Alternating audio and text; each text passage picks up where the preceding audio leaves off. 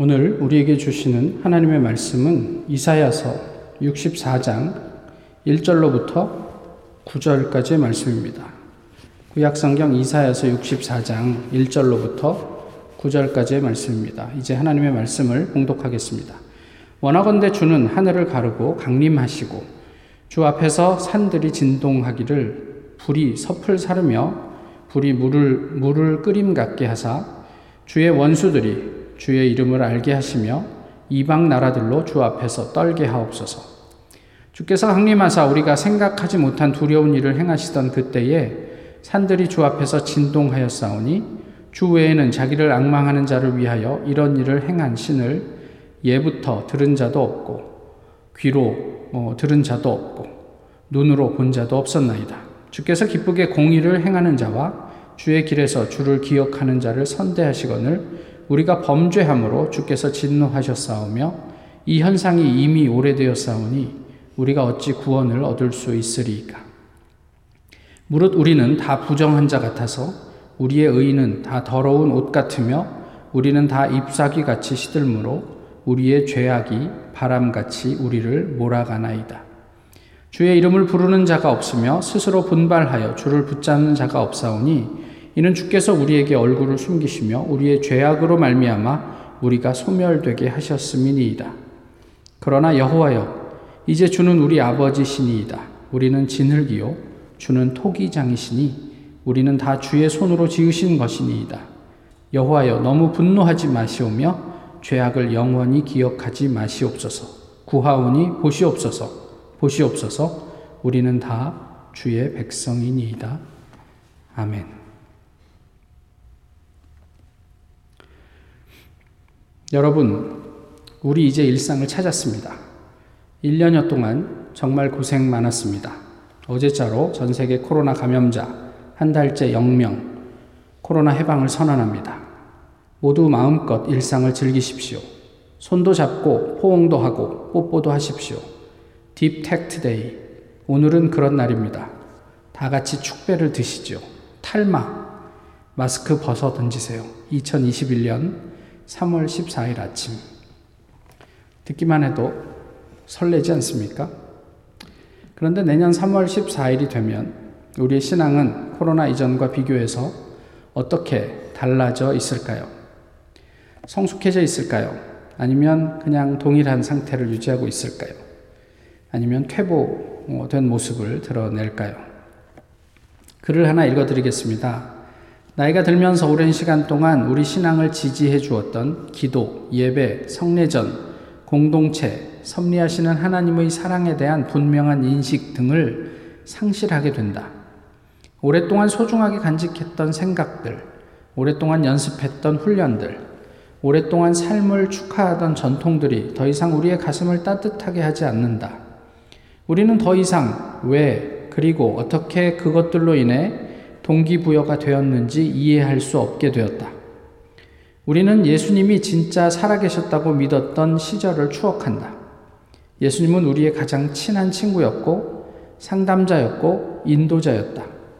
예수님은 우리에게 평안과 용기와 확신을 주셨다. 우리는 그분을 느낄 수 있었고 맛보고 만질 수 있었다. 그런데 지금은 우리는 더 이상 예수님을 생각하지 않는다. 우리는 더 이상 예수님의 현존 안에 긴 시간을 할애하고자 열망하지 않는다. 우리에게는 더 이상 예수님에 대한 특별한 경험이 없다. 심지어 우리는 예수님이 이야기 책의 한 인물이 아닐까 의심하기도 한다. 많은 우리의 친구들은 그를 비웃고 그 이름을 욕보이고 그저 무시한다. 우리도 점차 예수님을 낯설게 경험하게 된다. Somehow we lost him. 어, 이런 시간이 길어지면 신앙은 어떤 모습을 보이게 될까요? 어, 세계에서 손에 꼽히는 큰 교회가 많은 한국 교회입니다. 그렇듯 어, 다른 사람들이 와 정말 크다라고 하는 그런 큰 교회에 뭐 가장 큰 교회에 다니고 또 뭐 우리 집안이 3대째, 4대째, 심지어는 5대째 아, 기독교 집안이다. 나는 그런 집안에서 신앙생활을 한 것이다. 라고 하는 이야기들이 어, 떤 의미를 가지게 될까요? 코로나를 비롯해서 또 우리가 삶에서 그럼에도 불구하고 직면하는 많은 어려움들이 있는데 그런 위기 속에서 우리는 하나님을, 복음을, 또 신앙을 어떻게 경험하고 있습니까? 미안하지만 과거 이스라엘과 놀랍도록 비슷하게 반응하고 있는 것은 아닙니까? Somehow we lost him. 해법이 뭘까요? 뭐 그에 대한 해법이 뭐 따로 있겠습니까? 그저 우리의 부족함, 그것이 교만이 되었든 아니면 우리의 미련함이든 그 연약함을 통회하면서 하나님 앞에 기도할 수밖에요. 그런데 아십니까? 사소한 것 같아도요, 기도하는 사람이 교회, 곧 공동체를 살립니다. 지식이 교회를 살립니까? 그럴 수 없습니다. 다음에 재물이 교회를 살립니까? 명예가 살릴까요? 우리가 가지고 있는 능력이 교회를 교회답게 만들어 낼 수 있을까요? 그렇지 않잖아요. 기도하는 그 사람, 그 사람이 신앙과 교회를 새롭게 합니다. 그러면 그 사람은 누구입니까? 교회 목사입니까? 그러면 누구입니까? 쇠락하는 공동체를 살리기 위해 또는 건강한 공동체를 만들고 유지하기 위해 중요한 질문 한 가지. 오늘 본문에서 하고 있는 이야기 한 가지만 말씀을 드리면 지금 기도하고 있습니까? 이거입니다. 여러분 지금 기도하고 있습니까? 근데 항상 우리가 뭐 어떤 이야기를 할 때마다 이렇게 질문을 던지면 그러면 기도가 무엇입니까? 기도는 하나님과 대화하는 것이죠. 이렇듯 어떤 정의가 필요해요. 그죠? 기도는 뭐라고 이해하고 계십니까? 그저 시간을 들여서 하나님 앞에 무엇인가를 우리가 말하는 것, 그것이 기도입니까? 유대인들은 기도를 어떻게 했죠? 그들은 기도를 자랑했습니다. 어, 시간을 자랑했고요. 뭐, 길이도 길이지만 그냥 하루에 몇 번씩 이렇게 지켜가는 시간을 자랑했고, 그 다음에 말의 유려함을 자랑했습니다. 그리고 내가 몇 번이나 기도를 한다 그런 횟수도 자랑했습니다. 사람들에게 늘 보이는 곳에서 그들은 기도하기를 좋아했습니다. 유대인들은 그렇게 기도했습니다. 그러나 오늘 본문은 그와는 좀 다른 이야기들을 하고 있어요. 무슨 이야기를 하냐면 공의를 행하는가, 또 주를 기억하는가, 주의 이름을 부르는가, 또 스스로 분발하여 주를 굳게 붙잡는가, 이런 이야기를 하고 있단 말이에요. 그러니까 이것이 기도 안에 포함되어 있는 것들이에요. 우리가 만약 기도한다면 공의를 행하는가? 주를 기억하고 있는가? 그다음 스스로 분발해서 주를 굳세게 붙잡는가? 뭐 이런 것들이 그 안에 녹아져 있어야 한다는 거죠. 7절에 보시면 주의 이름을 부른다 라고 했을 때 이 부르다 라는 것은 이 전파하다 내지는 선언하다 그리고 읽다 암송하다 이런 뜻을 가지고 있어요. 그럼 주의 이름을 단순하게 우리가 주님 하고 부르는 정도의 얘기를 하고 있는 게 아니라 우리가 그 주의 이름을 전파하는 거예요. 그리고 이것이 온 세상의 창조주요 진리다라고 선언하는 거죠. 그런 것들을 포함해서 우리가 무엇을 읽고 무엇을 암송해야 할까요? 복음을 전하고 복음을 선포하고 또 하나님의 말씀을 읽고 하나님의 말씀을 암송하는 것. 그런 의미들을 어, 포함하고 있는 내용입니다. 그리고 스스로 분발하여 주를 붙잡는다라고 할 때 이 분발은 잠에서 일어나다 깨다 뭐 이런 의미입니다. 그러니까 우리가 이전까지 왔던 것처럼 이제 마지막 때가 다가왔으니 우리가 깨어 어, 이렇게 주님 앞에 항상 이렇게 경성해 있어야 한다라는 이야기들을 하고 있는 것과 비슷한 내용이에요. 그래서 그렇게 굳세게 그렇게 깨어 있어서 굳세게 붙잡다라는 따라잡다 그리고 꾸준하다라는 의미를 가지고 있어요. 그러니까 이게 붙잡다는 그런 의미인데요. 부지런하게 우리가 깨어서 정말 끈질기게 꾸준하게 주님을 붙잡고 강하게 이렇게 따라가는 것. 이것이 기도다라고 얘기를 하는 거예요. 이것이 주를 기억하는 거예요. 뭐 우리가 뭐 억지로 어떤 뭐 과거에 내가 경험했던 어떤 것들을 회상해내는 게 아니라 그냥 우리의 일상 속에서 끊임없이 부지런하게 일어나서 깨어 주님의 말씀을 읽고 묵상하고 주님을 따라가는 것. 또 이런 생활이 정의를 행하는 그러니까 주님의 뜻에 부합하는 삶의 전제가 됨을 오늘 본문이 이제 이야기하고 있습니다. 그런데 오늘 본문은 또 무엇을 묘사하고 있냐면 그래야 하는데 그런 사람이 없대요. 근데 비참한 것은 뭐냐면요. 그 현상이 이미 오래되었대요. 그게 5절의 얘기예요. 근데 더 비참한 것은 이미 이렇게 오래된 현상 알고 있는데 개선되지 않는다는 점이에요. 이미 예언했어요, 하나님이. 아무리 말해도 좋아지지를 않아요. 이사야 1장으로 한번 가보시겠어요? 뭐, 각자 성경이 있으시면 찾아보셔도 좋은데, 이사야서 1장 10절 이하에 보시면, 이런 말씀이 있습니다. 너희 소돔의 관원들아, 여호와의 말씀을 들을지어다. 너희 고모라의 백성아, 우리 하나님의 법에 귀를 기울일지어다. 여호와께서 말씀하시되 너희의 무수한 재물이 내게 무엇이 유익하뇨? 나는 순양의 번제와 살진 짐승의 기름에 배불렀고, 나는 수송아지나 어린 양이나 순념소의 피를 기뻐하지 아니하노라.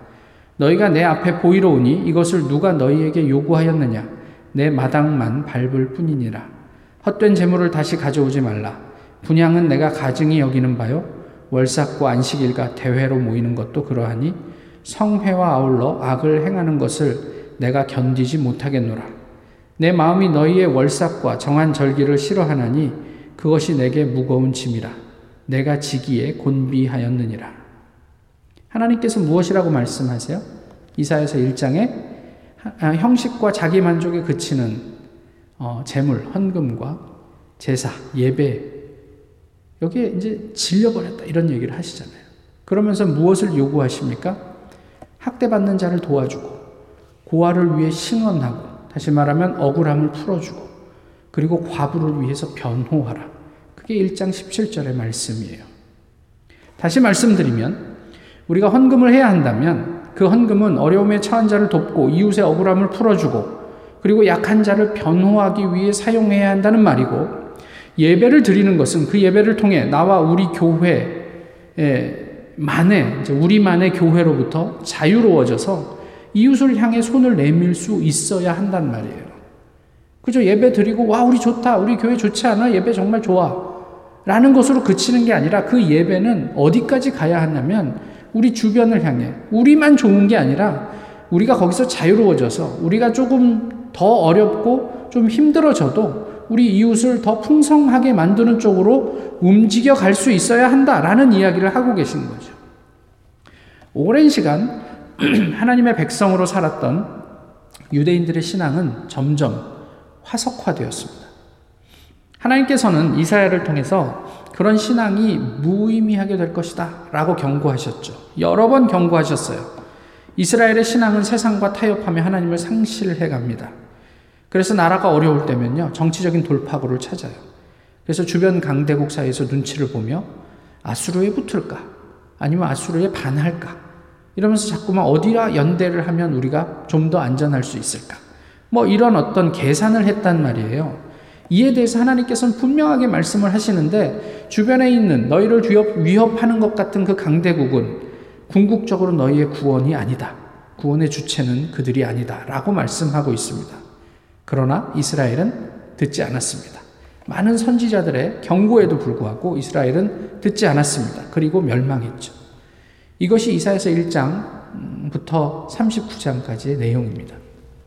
40장부터 55장까지는 이제 좀 그 배경이 다른데요. 이것은 이스라엘이 멸망하고 이스라엘 백성이 바벨론 포로 생활을 하고 있을 때 그에 대한 내용입니다. 이제 지쳤어요. 그러니까 하나님께서 이제 위로하기 시작하는 거예요. 회복하게 될 것이다. 라는 이야기를 하고 있죠.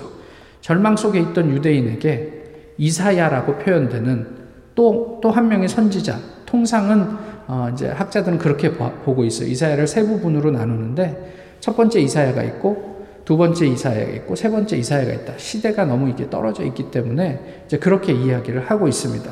그래서 어, 선지자가 하나님의 위로와 자기 백성을 향한 어떤 사랑을 전하고 있죠. 백성이 이제까지 한 번도 경험하지 못했던 또 기대할 수도 없었던 그런 일들을 하나님께서 이루어 내실 것이다. 무엇이죠? 바벨론 포로로부터 하나님께서 회복시키시고 우리의 고향 땅으로 돌려보내실 것이다. 뭐 이런 어떤 예언들을 한 거예요.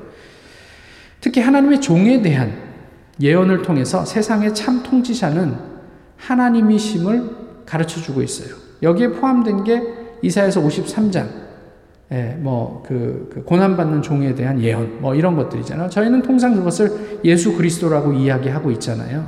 그렇게 하나님의 종, 하나님의 사람이 이 세상을 구원하게 될 것이다. 라는 이야기를 두 번째, 어, 이제 파트에서 이야기를 하고 있죠.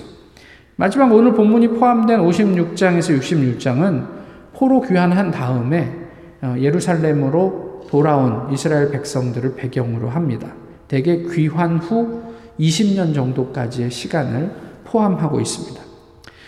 어, 당시 이스라엘에는 예루살렘에는 오늘 본문의 배경이 되는 예루살렘에는 어, 바벨론으로 포로로 끌려갈 때 끌려가지 않고 거기에 남아 있던 사람들이 있었어요. 이건 하나님의 뜻에 반하던 사람들이에요. 그리고 70년을 거기서 살았단 말이에요. 그러니까 이들의 삶은 주변에 있는 이방 종교와 혼합되어 있습니다. 그래서 하나님을 믿는 듯 하나 어, 우상숭배를 일삼고 뭐 이방 종교의 좋은 점들, 자기들 입장에서 좋은 점들을 수용하는 그런 사람들이었죠. 귀환했을 때 이런 사람들이 예루살렘에 살고 있었어요. 또 누가 살고 있었냐면 어, 포로 기간 동안 유다 땅에 들어와 이주해서 살던 이방인들이 있었고요. 그 다음에 바벨론에서부터 함께 어, 유대인들과 함께 온 이방인들이 있었고 성전과 성벽 공사를 할 때 동원된 인부들 그런 이방인들도 있었습니다. 이들이 귀환한 바벨론에서 귀환한 유대인들과 섞여서 살고 있었어요. 살게 되었죠. 특히 이러한 이방인들은 귀환자들이 가지고 있던 어떤 순수하고 열정적인 신앙을 전혀 이해할 수 없던 사람들이에요. 왜 저렇게 꼰대처럼 보수적으로 신앙을, 신앙생활을 하지? 라는 생각을 하게 되고 또 이방인들 입장에서는 어떻게 저렇게 어, 하나님만을 섬기면서 살 수가 있어? 라는 어떤 생각을 할 수밖에 없는 거죠. 소수의 귀환자들은 이러한 다수의 이방인들을 어떻게 생각했을까요? 또 이들은 자신들의 공동체에 이런 이방인들을 편입시킬 수 있다고 생각했을까요? 이것이 모세의 법에 저촉되는데 그것은 어떻게 해결할 수 있었을까요? 그런데 이것 외에 이질적인 사람들이 이렇게 함께 어울려 살면서 약이 되는 숱한 사회 문제들. 이것은 이 이사야서 두 번째 부분에서 너희가 회복되어 하나님의 번영을 누리게 될 것이다. 은혜 가운데 거하게 될 것이다. 라는 그 예언과는 너무나도 배치되는 상황들을 경험하게 되었단 말이에요. 그래서 이 세 번째 부분에서 이사야는 이런 현실을 직시하고 그에 대해서 예언하기 시작을 합니다. 그리고 또 이러한 실망스러운 상황이 지금 전개되고 있는 이유에 대해서도 언급하고 있죠. 그 이유가 오늘 본문에도 언급되어 있습니다. 다시 말하면 백성은 이미 오래전에 심판을 경험했음에도 불구하고 바벨론에서 70년 노예 생활 이후에 돌아온 그 땅에서 사는 삶의 모습을 보니 그 심판으로부터 배운 바가 전혀 없었다. 이런 이야기를 하고 있는 거예요. 하나님의 계명을 진지하게 받아들이지 않고 또 죄와 우상 숭배를 멀리하지 못했어요. 그거를 끊어내지 못했다. 이렇게 얘기를 하는 거죠. 조금 전에 말씀드렸지만 이런 현상이 어땠다고요? 오랫동안 계속되었다라고요. 이에 대해서 오늘 본문에서 어, 그, 그 선지자는 무엇을 합니까? 기도를 합니다. 어떻게 하죠? 먼저 회개합니다. 우리의 죄 때문에 일이 되었습니다. 이렇게 얘기해요. 이 모든 것들은 우리의 죄에서 비롯된 것이었습니다. 이게 1절에서 7절까지의 내용이에요. 하나님을 향해서 하나님 하늘을 찢고 땅을 진동시키셔서 우리를 회복해, 회복시켜 주시옵소서. 우린 정말 지금 뭐 막, 막 나가고 있습니다. 그런데 가만 보니 그것이 이미 이전부터 누적되고 축적되었던 우리의 죄 때문이었습니다. 라고 이야기를 하는 거예요. 그러면서 간구하잖아요. 8절과 9절에 뭐라고 되어 있습니까? 그 이하의 내용이기도 한데, 창조주 하나님, 우리를 지으시지 않았습니까? 하나님은 토기장이고 우리는 진흙 아닙니까? 우리를 지으신 하나님께서 우리를 긍휼히 여겨 주십시오. 이렇게 기도하고 있습니다. 우리는 주의 백성입니다. 우리를 지으신 하나님께서 우리를 불쌍히 여겨 주십시오. 키리에 엘레이존. 헬라어로 하면 큐리에 엘레에손. 이게 복음서에서 여러, 여러 번 반복됩니다. 다윗의 자손, 주 예수 그리스도시요. 나를 불쌍히 여겨 주십시오. 나의 딸을, 나의 아들을 불쌍히 여겨 주십시오. 퀴리에 엘레손. 그런데 이것에 대해서는 이미 1장에서 말씀을 하셨어요. 1장 18절에 우리가 잘 알고 있는 내용이 어떻게 기록되어 있습니까? 여호와께서 말씀하시되 오라 우리가 서로 변론하자. 너희 죄가 주홍 같을지라도 눈과 같이 희어질 것이요 진홍같이 붉을지라도 양털같이 희게 되리라. 그 다음에 어떻게 이어지냐면요. 너희가 내 말을 순종하면 또 그 다음 절에는 너희가 내 말을 듣고 거절하면 이렇게 이어지고 있단 말이에요. 오늘 본문 이후에 하나님은 이와 같은 약속을 또 한 번 하세요. 그 이사야 65장 보시면 새 하늘과 새 땅에 대한 약속들이 이어진단 말이에요. 이 기도자의 기도에 대한 하나님의 응답이 그렇게 예언되고 있는 모습들을 우리에게 보는 거죠. 종교개혁자 루터가 속했던 수도회는 굉장히 엄격하기로 유명한 아우구스투스 수도회였습니다. 근데 이 수도회는 새벽 2시에 일과가 시작됩니다. 그러면 새벽 2시에 종이 울리면 어, 이제 기도로 하루를 시작해요. 그렇게 해서 어, 일어난 자리에서 이렇게 뭐 바로 기도를 하고 또 기도하는 하면서 두 번째 종을 기다리죠. 그러면 또 두 번째 종이 울리면 어, 이제 옷을 갈아입고 어, 이제 모입니다. 그래서 모여서 이제 함께 모여서 예배를 드리고 미사를 드리는 거죠. 그리고 기도를 어, 또 계속 하게 됩니다. 취침 시간을 제외하고 이들은 3시간마다 계속 기도회를 가졌어요. 그리고 금요일 날과 또 특별한, 특별한 절기에는 하루 종일 금식합니다. 그러면서 그날은 평일날 하지 않던 또 특별 기도회를 하게 됩니다. 그리고 이 모든 수도자들은 하루에 채워야 할 아, 기도에 절대 시간이 있어요. 뭐 하루에 10시간이면 10시간. 근데 오늘 9시간밖에 기도를 못했으면 그것은 내일로 그 롤 오버 됩니다. 그래서 내일은 10시간 플러스 오늘 못한 1시간을 해야 돼요. 근데 루터는 대학 교수로도 봉직을 했고 또 여러 가지 이렇게 가르치는 일들이 있어서 많이 바빴어요. 그래서 늘 이 기도 때문에 쫓겼어요. 그래서 매일매일 어떤 때는 하루 종일 밥을 못 먹고 밥 먹는 시간을 그, 그, 이렇게 아껴서 기도를 채워야 되니까. 그래서, 그래서 늘 기도를 채우기에 급급하고 힘들어 했다. 뭐 이렇게 전해지고 있습니다. 수도사들은 이를 통해서 천국과 자기들이 더욱 가까워진다고 생각을 했어요. 그러나 루터는 이런 기도 생활이 계속되면서 이런 어떤 전통에 대한 의구심을 갖기 시작을 합니다. 사람들은 이걸 통해서 구원에 가까워진다고 하는데 자기는 기도를 하면 할수록 이 내면의 불안이 자꾸 더 커지는 거예요. 더 심해지는 거예요. 잘 아시는 것처럼 내가 구원을 받았다는 확신이 들기보다는 여전히 내가 불안해지기 시작해요. 그래서 끊임없이 그가 어떻게 하면 구원에 이룰 수 있을까를 고민하고 고행도 해보고 뭐 이런 이렇게 살았던 거죠. 이렇게 그는 고백을 합니다. 과연 내 기도의 양과 횟수가 구원받을 만큼 충분한가?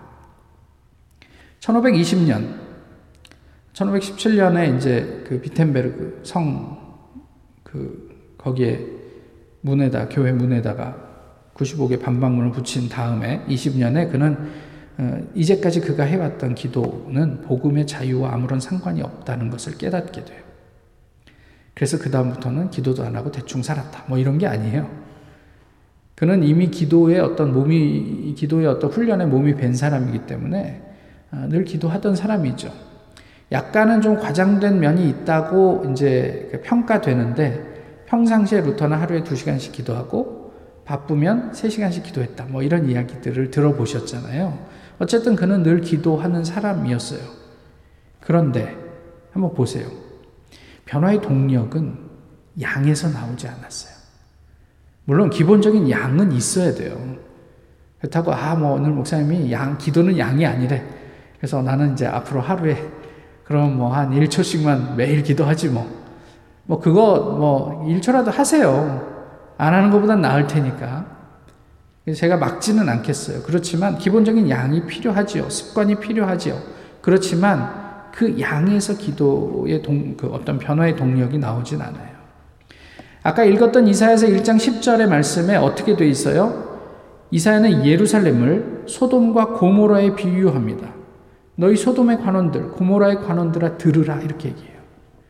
그게 진짜 소돔과 고모라입니까? 아니에요. 예루살렘을 얘기하는 거예요. 예배하러 오는 사람들을 얘기하는 거예요. 그들이 하나님을 찾고 예배하고 재물을 끌고 오지만 하나님은 그들에게서 소돔과 고모라를 보고 계시다라는 얘기를 하고 있는 거예요. 나는 너희가 가지고 오는 소돔과 고모라의 삶을 가지고 일상의 삶을 가지고 그냥 입술로만 어, 와서 하나님을 예배하고 재물을 드리는 너희의 행위가 나는 이제 지겹다, 지쳤다 이런 이야기를 하고 계시는 거예요. 아시지만 소돔과 고모라는 의인 10명이 없어서 망했습니다. 어쩌면 한 명만 있었어도 안 망했을지도 모르겠다는 생각을 해봐요. 오늘 우리 교회, 우리가 살고 있는 지역사회, 또 세상을 위해 기도하는 사람, 그 몇 명만 있으면 하나님 세상을 구원해 내실 수 있어요. 그냥 봐주실 수 있어요. 우리를 불쌍히 여겨달라고 단순하지만 전심으로 기도하는 그 사람이 필요한 거죠. 누구입니까? 이게 하나님을 신앙하는 것이 비단 목사의 목만은 아니잖아요. 우리 한 사람 한 사람. 뭐 대단한 게 아니고, 주님, 나를 불쌍히 여겨 주십시오. 주님, 우리의 가족을 불쌍히 여겨 주십시오. 주님, 우리의 민족을 불쌍히 여겨 주십시오. 주님, 내가 살고 있는 이 땅, 미국을 불쌍히 여겨 주십시오. 이런 기도 말이에요. 키리에, 엘레이존. 주여 우리를 불쌍히 여기소서. 이사야서에서 기도하고 있던 그 기도, 구약에서 많은 선지자들이 신앙인들이 기도했던 키리의 엘레이소는 응답이 되었습니다. 하나님께서 예수 그리스도를 보내심으로 예수 그리스도를 통해서 예수님께서 우리를 회복하시고 온전케 하셨어요. 그리고 예수님께서 다시 오시는 그날 우리는 그 완성을 목격하게 될 것입니다. 그 재림을 우리가 기다리며 성탄을 다시 한번 기념하는 그 절기가 대림절 아닙니까? 처음에 많은 선지자들이 기도했던 것처럼 다시 오실 주님을 대망하며 우리도 하나님께 그런 자비와 긍휼을 구하는 기도를 함께 했으면 좋겠다 싶습니다. 그 기도에 하나님께서도 응답하실 것이기 때문에 그래요. 어려운 한 해를 보내고 새로운 한 해를 시작합니다. 아까 말씀드렸듯이 교회력으로 그렇다는 얘기예요. 새로운 한 해의 교회력이 시작되는 대림절 첫 번째 주일. 이렇게 생각을 해봅니다. 코로나19로 인해 참 힘든 한 해였, 한 해였는데, 그럼에도 주님께서 이만큼 우리를 긍휼히 여겨주셔서 감사합니다. 불성실한 신앙에도 불구하고 이만큼 주님께서 우리를 측은하게 여겨주셔서 감사합니다. 여러 가지 연약함과 부족함에도 우리의 삶의 자리와 가족 또 교회를 불쌍히 여겨져서 여겨주셔서 감사할 뿐입니다.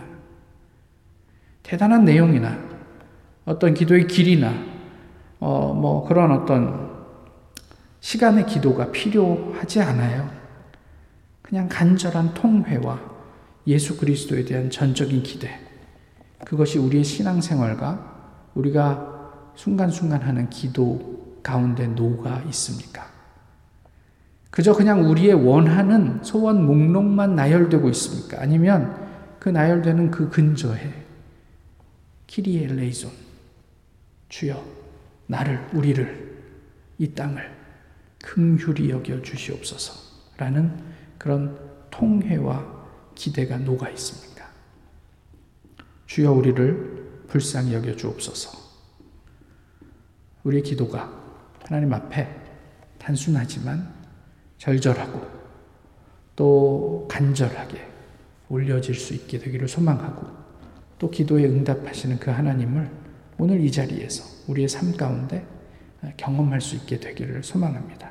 새 하늘과 새 땅, 약속된 그 나라를 오늘 우리의 삶 가운데 누리시는 우리 모두가 되기를 소망합니다. 기도하겠습니다. 좋으신 주님, 어, 새로운 한 해를 시작합니다. 주님을 기대하며 갈망하며 저희의 삶을 돌아봅니다. 정말 저희의 삶이 주님 앞에서 처음 사랑 그대로 지금도 유지되고 있는지를 어, 성찰해 봅니다. 주님 앞에 겸손한 마음으로 무릎을 꿇으며 주님 우리를 불쌍히 여겨 주십사고 기도합니다. 주님 저희를 극률히 여기시고 다음이 없는 하나님의 은혜로 주님의 평안으로 인도해 주시옵소서. 회복시킬 주님을 찬양하며 예수 그리스도의 이름으로 기도하옵나이다. 아멘. 찬송가 179장입니다.